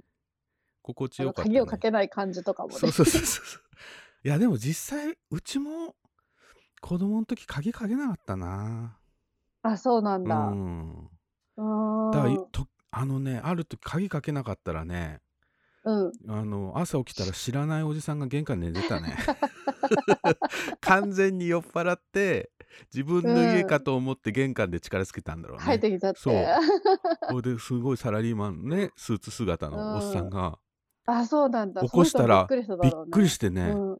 あれ？うん。あれ？みたいになってて。あれも鍵閉まってたらねあのおじさん、入れずにどうなったんだろうね、玄関の前で、ね寒いうん、季節だったら。行き倒れてたかもしれないけど。ああ、落語みたい、それも。落語みたいでね。うん。いやだから本当にいい加減な時代のなんていうの？うんめんどくささとかさあの、まあネガティブな部分もあるけども、うんんんそういう話には事欠かなかったんじゃないかな。そうかもね、うん本当に。おっちょこちょいな人がさ、うん。もっといたわけですよね。そうだね、うんで、なんか許されてたっていうかね。そうそうそうそう。うん、そこで通報もされないっていうか。うんなんかそのやっぱおっちょこちょいな人が許されてる空間があるからなんかそういうふうに、うんね世田谷ママもそうだし子供ザウルスもそうだけど、うんなんかそういう受け皿になるっていうかね,、うんそうだねまあ誰が来てもいいんじゃない？みたいなね。感じ。今なんかさ、そういう、ああいうさ、いそのはい札を下げていたとてよ、うん。マンションのうん一室のドアに、はいはい。本当に人が入ってくるかなっいやて思っちゃっー結たんだよ、構ね。難しいよね。ねえ、なんかそんなに入って、なんか、きみこさんの話では、うん。結構若いお母さんとかうが、ん来たよとか言ってたけど、そんなに敷居ねえ低くない気がするな。なんか、そうそちょっとさ、不審があるよね、まず。う。ん、ちょっとだって勇気がいるよね。うん。なんか、どうぞって言われても、なんか言ったら勧誘されるんじゃないかとかさ。あ、そうそう、なんかそっうんち系かなって思ったりしそう、て、人もいるかもね。結構敷居高く感じちゃうかも。うん。なんか時代もあるよね、まあねね。。うんうん。だまあ子供文庫なんてものがねやっぱりあの80年70年代終わりぐらい80年代ね、うんうん。いっぱいあったみたいですね流行ってね。あ、そうなんだ。うんうん。だ今あの京都市内にもねずずっとつ何十年も続けている子供文庫いがいくつかあるけどみんな大体その70年代80年代に作られたものなんですよね。あ、そうなんだ。うん、そこからこうもうやってる人は結構高齢になってて。うんうんうん。でもあんまりもう利用者。者の人はなんか知る人ぞ知るみたいになっちゃってる場合もあってまあ文庫としてはね豊富な蔵書があってちょっともったいないなとも思うんだけどね、確かに。うん今こそそういうのやったら面白そうだなと思うんですけどねうん。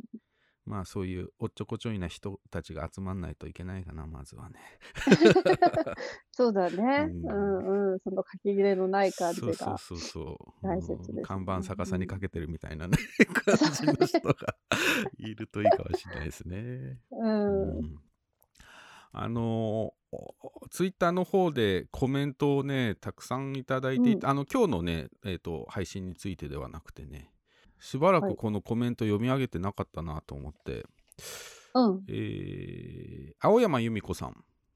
頭がパツパツになったら、い、つもアーカイブからランダムに選んで聞いて息抜き。最近では「ほんとこラジオ」を聞くたびに映画「目の見えない白鳥さんアートを見に行く」を思い出してみんなの顔も浮かぶ。書いてますね、うん、中岡さんの回をね聞いてくれたみたいですけどね、あ、そっか。いや、ほんと、青山さん、ヘビーリスナーだからな。えー、港の本棚さん。これは、本屋南十字星さんのツイートで、えー宇田智子さんのね、えー本屋になりたいを紹介してるんですが、それを引きながら、えーこの本好きなんだ。ちくまプリマー新書持ってて読み返すくらい好きだけど、せっかく加筆されてるからやっぱり買おうかな。ほんとこラジオの大晦日に宇田さん出てた静かな語り口嬉しかった。すごい。ちゃんと大晦日も聞いてくれてる。ね。リアルタイムで聞いてくださった。うん。宇田さんとね、ちょっと話してましたね。そういえばこの新しい本のね、話もね。えー、藤原印刷さん。藤原印刷さんってこれ、あの、ツイッターのね、アカウントですけど、うん、多分中の人がね、何人かで書いてるんだと思うんですけども、えー想定家矢作多門さんの本とこラジオ最新回にて、えー先週本社工場見学にお越しいただいた際のことをオープニングでお話しいただいています。工場でお話しされるタモンさんの声に、ほんとこラジオが流れてるみたいと静かに感激でした。すごい。何なんだろう中の人。中の人すごいね。ますね。すごいね。なんかこのこれねこの間もだどこかでどこかで言われたねラジオが流れてるみたいって僕が喋ってると、いやうん。僕がオリジナルなんですよ、言われる時ある。ラジオが あの二次的なもので産物であって。僕ラジオの人じゃないですから。そうそうそうそうそうそうラジオが基本でラジオから出てきた人みたいになってるっていうね、うんううん。んタほんとモさんと喋ってると、はい。結構言われますよね。そうそうみたい。岩永しかもうん。岩永さんと喋ってるともう完全にもうその感じになるからね、うん。うん。えー続きも書いていて、えーほんとこラジオおすすめ回はそれはもう選びきれないのですが、えー藤わ藤原兄出演の、えー29回はダイジェストに振り返る藤原印刷の歴史という感じで藤原印刷入門にぜひ前半の尾道にある夜中にだけオープンしている、えー20デシベルさんの赤裸々で興味深いお話を聞くことができます。ほんとこラジオおすすめ会。43回目の「大丈夫絵本があるよ」はテーマからしみる優しさ。絵本編集者筒井大輔さんが手掛けた新井良二さんのお絵本「子供たちは待っているの」絵にまつわるお話は鳥肌鳥肌が立つほど素敵ですと、うん。うん。そう。結構過去回も いっぱい聞いてくれてんだね、この中の人ね。ね。うん。うん。それぞれのさおすすめ過去回を紹介する回とかあってもいいよね。めっちゃうちわだけど。ね。あの時ね。だいぶマニアックな回。うん。えー、モリッシーさん、えー今日何気なく運転しながら聞いていたら大宇田の話。これ、あれですね、えー森哲也さんのね76回目、えー森哲也さんのゲストの回のね、あの、うん、えー棍棒のね。棍棒のね棍棒飛ばしの 話がうん。してたやつですね。えーあと紹介されていたあ海のオルゴールお竹内照代が面白そうすぎてネットで買ってしまった。ラモさんの空のオルゴールのタイトルのネタ元ではないかな。中島ラモですかね、ラモさんっていうと、うんうん。うん。空のオルゴールっていうのが似てますね確かに。海と空で。うん。えー鳥本屋さんに行くさん、えーこ鳥さんねすごいいっぱいあのツイートしてくれてんだけどこの間うん。中岡さんの,、あの回を聞いてたと思うんですけど 中岡さんの声なんかいい。相づちの感じもいい誰かを思い出せそうで思い出せない、うん これ面白いなうん。まあ大体中岡さんの声は僕と似てるって言われてるけどね、うなんかテンポがね、そうなんだね似てるうんんですよね。うん。あとなんか中岡さんちょっとおばさんっぽいよね。うん、のんびり喋るおばさんみたいな。それわかでねる。でも、タモンさんみもさ、まあまあね。その系統ですよね。なんか多分あれだと思いますよ。あの調べるとこ調べたらすごいうん。この声を聞いてると脳波がこううん落ち着いてくるみたいのがあるかもしれない。アルファ波みたいなねそうそう何分の何揺らぎみたいな。うん。だけえー、むたさとこさん、えー、ほんとこラジオに愛の手が増えてる。かわゆいこれはこの間子供の声が岩永さんちのこの声があ、うちの、結構入った回かな。そうなんで、ちょっとね、うん。うん。そして。知人が皆あー風越学園をあー風越学園を目指してる気が。あー。うん。そうそうそう。他のねた玉井子さんってあのフリーのねラライターというか編集者やってる友達も僕行ったうん。翌日か、あ翌週かなんかにね、うんうん。えー風越学園に取材行ったとか言ってね。なんかやたら周りで増えてますね。そうなんですね。鳥羽さんもなんかえー行くとか言ってましたね。うん。うん。風越のね人にもまあそのうち出てもらいましょう。えー、七右衛門さん。これ井上奈々さんの回をね聞いてくださったみたいですけど、うん。YouTube で、えー聞けるのはありがたいです。トークショーに行けた方も行けなかった方もぜひ聞いてほしい番組です。今後もこの番組聞こう。ありがたいですね。初めて聞いてくれたのかな、うん。う。ん。井上奈々さんをきっかけに。なんか今井上奈々さんのおワークショップの生徒さんが作った絵本をね僕デザインすることになって、うん。まあ、その話もまた紹介したいですけどね。えー、米子さん。えー、葉っぱ原っぱさんのラジオで紹介されて買った一冊。これ鳥羽さんのなんだっけ。君は君の人生の主役になれですね。えーうんうん。興味が止まらなくなって YouTube の「ほんとこラジオ」も視聴視聴。著者の声で聞くと内容がより深く伝わってくるような気がする。この葉っぱ原っぱさんってのがうん。あの新潟でねジンとねポッドキャストをやってる方みたいで。そこでこの鳥羽さんの本を紹介したのを聞いてそこから気になって、ほんとこらあの YouTube の「ほんとこラジオ」のアーカイブを聞いて、うん、っていう人の書き込みです、ね、なるほど。本当まあどんどんこうそうこうしてるうちにこう本を紹介するねポッドキャストも増えてきたから、またそういうねねうん、回やりたいですね。つながりつながりで。うんうん。えー森田ズーさん知人に Spotify を教えてもらい本とこラジオも聞けることが分かりとても嬉しい。今日はゲスト鳥羽和久さんの回を聞く。ういろいろ考えてしまう回だった。けれど鳥羽さんの子供たちへの向き合い方には勇気をもらえた、うん。うん。森田ズーさんもねずっと聞いてくださっていて、えーなんかさなかなかリアルタイムでは聞けないけどこうちょっと何回か遅れぐらいな感じでアーカイブを聞いてくださってるみたいですね。うん。えー続いて森田ズーさんで「えー、ほんとこラジオ80回を聞く総集編パート2」えー実家の老犬が亡くなったと電話をもらっていろんな感情があふれて行き場がなかった思いのまま聞いていた。近頃読んでピンときた本が感情をなだめてくれたように思うこのラジオを聴き続けて本当に良かったと思えた瞬間でしたと。うん、ありがたいね。そう、老犬が亡くなったんですね。うんいくつぐらいだったのかな。ねえ。まあ、あの、ゆっくりまたアーカイブを聞いたりしながらあ過ごしてください。うんねえー告知がたくさんございます。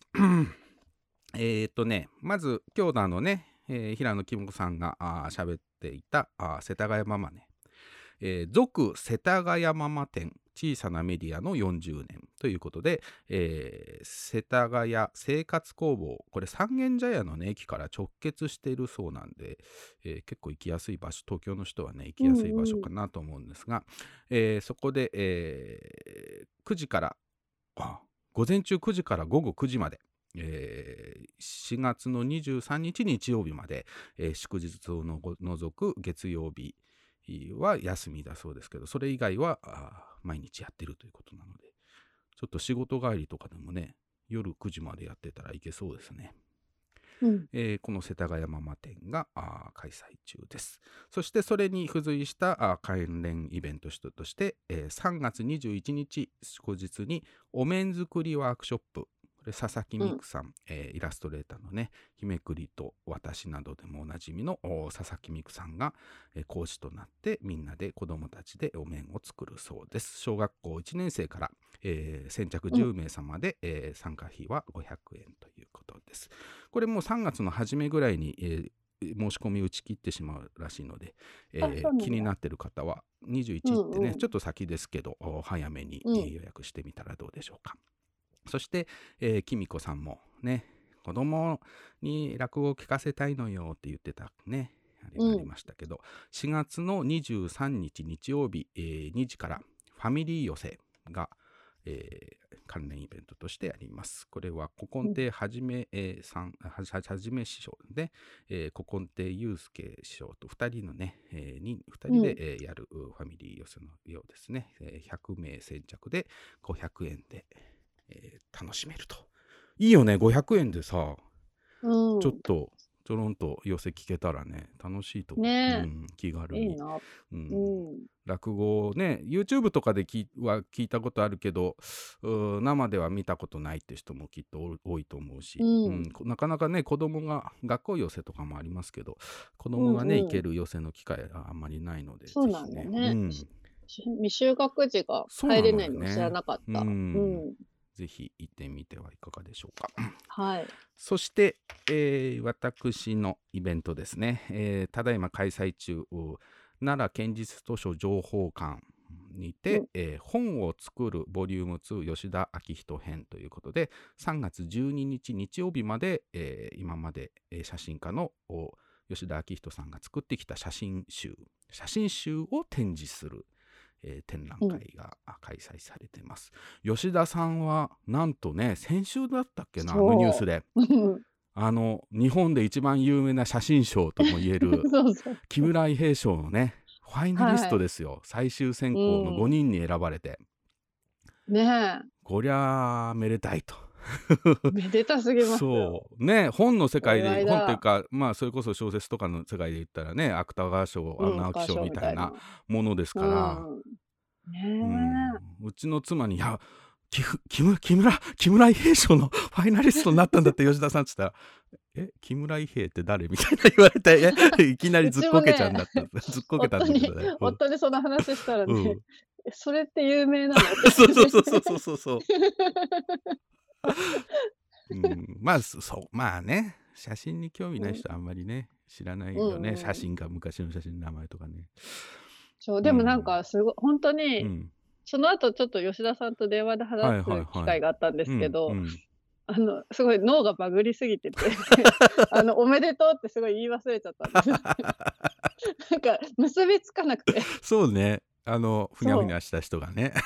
うん、木村伊兵賞のファイナリストしかもさすごいの。だってさあれあの49冊ぐらいしか作ってない自分の本当鹿版というかね。素敵な、ううんん、あの作品でしょ写真集うが、ん、でまだ全部出来上がってないっていうね今もそうですよ 毎ね日作ってるっていうもの絶が賛制作中の。そうそう、ん。それがね木村伊兵賞のねその対象になるっていうのも、うん。これは結構夢のある話だなと思ってなんか日本のインディーズ出版の、うん、なんか嬉しいニュースでしたね、これはね。うん。だまあ受賞してもまあ3月の終わりにね受賞が決まるらしいですけどまあ受賞してもしなくても、あのもうめでたいってことでなんかやろうよって言ってるんですけどね。やりたい。なんかでも授賞式あ受賞発表のあ時にさ、待つあの待つやつ、みんなで待つやつやりたい。でダメだった時にみんなで励ますんでしょそれ。あのあの審査員全然分かってないよとか言ってね。やりたい。やりたいね。妙に浮かれたいよね、うん。それでね。うんうん。はい、そんな吉田さんのね、えー今まではい。作ってきた、コツコツとね自分で作ってきたもの、まあ僕と一緒にもね作ってきたものもありますけどもうん。何冊かが結構細かいダミーブックや色構成アイデアのね、えーノートなども含めて見れるので、うん、写真の、写真集というものがねどういうふうにして生まれるんだろうというのが垣間見えるう展示になっております。えーこれに関連しているイベントで、えー2月の23日祝日うに、えー同じ、えー奈良県立図書情報館の、え1階交流ホールにて、えー映画上映会「目の見えない白鳥さんアートを見に行く」があー5時、えー3時からですね。お昼う過ぎの3時から、えー開催されます。これあの、えー川内有夫さん作家の川内有夫さんのね同名の似たような名前の目のあれは目の見えない白鳥さんとアートを見に行くという本ですけどその、うー川内さんと三浦大輔さんとの共同監督で作った、えー全盲の鑑えー美術鑑賞家白鳥さんをおドキュメンタリーという、えーはい。これ関西初上映ですので、うんぜひ、えーこの機会にえー見に来ていた見見見たらといいんじゃないですかね。あの、うんうん。この、えー、と上映後アフタートークがあって川内有夫さんが、うん。あー東京から来てくださって、えーこの映画についておしゃべりしてくれるということで。先週なんかメールが来てあの23日のアフタートークあのうん。タモンさんあの対談相手になってってメールが来てて。まあまあまあ聞き手で喋るのはね川内さんで、まあ、じゃあ聞き手司会進行役ということで、えーやりますよって言って、まあきっと吉田さんもいるし、うん、その図書館のね乾さんとかまあうん。なんか聞き手にはこと書かないんじゃないかなとは思うんですけどね、うんうん。なので、えーリアル本とこラジオ風に。聞き手として頑張りたいと思います。はいうん来もう来週だよね。あっという間で、ね。うん、23日祝日うんです。祝日。そして3月12日日曜日は本を作るブックマーケット。この日が、えー本を作るボリューム2吉田、えー昭人編の最終日で、えーこの日11時から6時まで1回交流ホールにて、えーブックマーケットが開かれます。本を作っている本屋さんや小さな出版社が一堂に集まる、うん、ちょっと変わったブックマーケットになりそうで、もちろん僕も登場、あの、本をアムブックスの本ね、売りますし、あと、吉田さんのね、最新刊、写真絵本、働く製本所と働く図書館という2冊がここで初お目見えしますので、うんえうんー関西の方、もちろん東京から来ていただくのも、他はいの町から来ていただくのも大歓うん迎です。うん楽しい会になるんじゃないかなと思います。はいそして、えーと告知がああちらこちら行きましたが、えーうん台湾の近藤八重子さん、うんうん。のね、があの Voicy って音声メディアで、ラジオ番組的なものをやってるんですけど、はい。近藤弥生子の聞くシンティアオ台湾シンティアオ台湾、うん難しいな。シンティアオ台湾 というねあの心は跳ねる台湾というね、えー番組があって、えーその中、えー2月3日の配信分で矢萩多聞さんと企画会議一緒に台湾オルタタオルタナティブ教育の本を作りたいというね公開企画会議が、あーの様子が配信されてます。これもう本当に、えー無料でいつでも聞けますので1時間ほどですけども、うん。あのー今後もずっと続けていくんだけど2人でねうんうん。台湾のオルタナティブ教育をの現場学校をうん。巡るう本を作ろうということで、えうんうん。2人で、えー取材しながら本を作っていこうというまあ全然まだ版元もお確定してないようなねものなんですけどそこからうん。もうどういう本にしようかとかどういう学校行ってみようかとか、学校って何なんだろうみたいな話を彼女のこの Voicy でね、えー不定期に、えー公開していこうかなと思っています。はい。これさ Voicy ってさ初めてやったんだけどさ、結構いろんな人が聞いてんのね。あびっ、くりしたそうなんだ。うんちょっと一回も聞いたことなかった。そうなんかねこの近藤さんのうん本当人気のおお番組みたいでこのうん僕の回も、今日見た時点でも3800人ぐらいの人が聞いててうーん。なんか1回がねその10うん分うん。かな、10分単位なんだね。でチャプター分けされちゃうからこう喋ってても10分になると1回区切らなきゃいけないっていうあ、そうなんだで。これ面倒だなと思ったけどあの、うん。ワントピック10分ぐらいになるんですよね連続でやっても結局だからなんかうんうんうん途中から聞くとかちょっとずつ聞くみたいな人には便利みたいね、なるほどね。うんあともう毎日10合間の時分だけ聞。くみたいなねなるほうんど。確かにねもうほんとこラジオ2週間に一遍だけどだいたいね今日も、えーちょっと2時間ぐらいになってますので そろそろ対局にあ対る。局にありますね、うんうん。そんなこんなの告知でございました。はい。今日はねオープニングトークがちょっとねあの喋ってるうちうん。にどんどん腹が立ってきて、どんどんヒートアップしてききてしまってね、えーちょっと長くなってしまいましたが 学校やね教育のことももそうだし、うん。なんか全部がその学校の話だけじゃなくてそういうこううんうんモヤモヤとかイラッとすることって、うん。とかなんか人をこう管理したりねルールで縛って、うん。むやみにねあの納得いかないルールで縛ってこうみたいなのは学校だけじゃないですからね、うん世の中結構ね。全,、全体にこうまぶされてるようなところがあるのでうん。なんていうのやっぱらなんでそれをしたくなっちゃうんですかね？まあ安心なんじゃないですかね。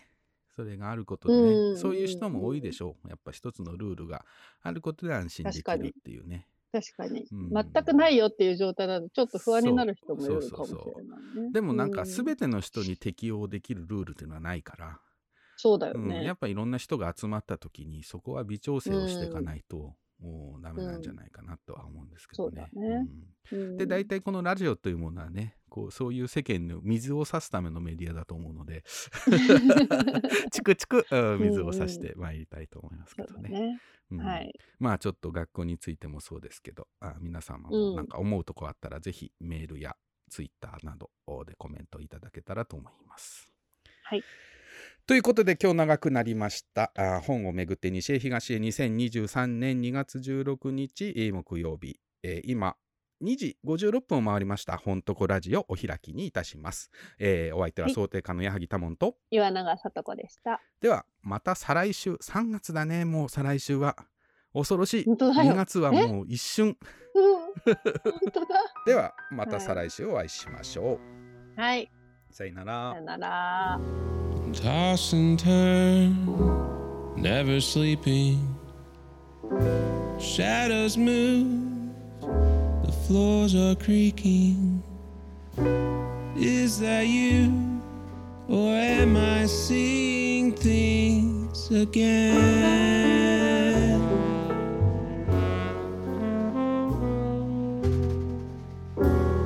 Broken by those final moments.